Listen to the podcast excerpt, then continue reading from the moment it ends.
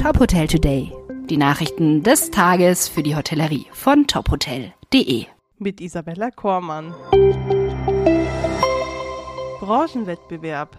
Die Kandidaten für den Titel um den Koch des Jahres stehen fest. Von über 200 Bewerbern haben es 16 Kochtalente aus Deutschland und der Schweiz in das Vorfinale geschafft. Sie werden beim Live-Wettbewerb in der Check-in-Kochfabrik am 22.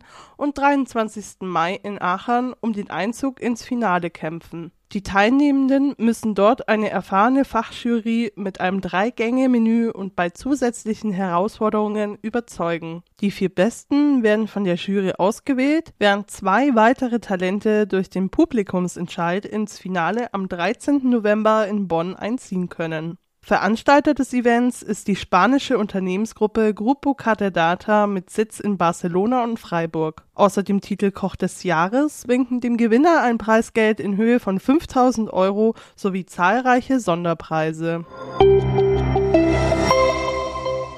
12.000 Bücher als Markenzeichen.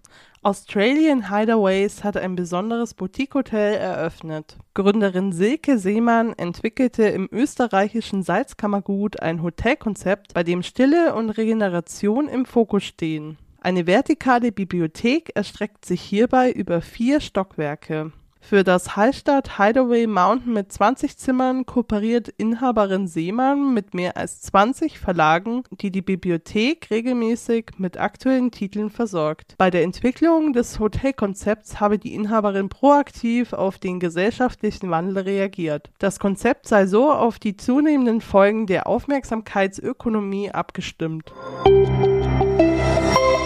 Und zuletzt unsere Personalie des Tages. Neuzugang für die Geschäftsführung. Mario Reinke verstärkt ab sofort die Führungsebene der Flesensee Hotelbetriebsgesellschaft. Er wird Geschäftsführungskollegen Harald Schmidt und Michael Scharf in seiner Position als Geschäftsführer unterstützen. Damit kehrt Mario Reinke an seine alte Wirkungsstätte zurück. Der 41-jährige Tourismusmanager war bereits von 2003 bis 2012 in unterschiedlichen Positionen am Flesensee tätig. Er arbeitete zudem in verschiedenen renommierten Hotels, darunter das Schlosshotel Wendorf oder im Seehotel Schloss Klink.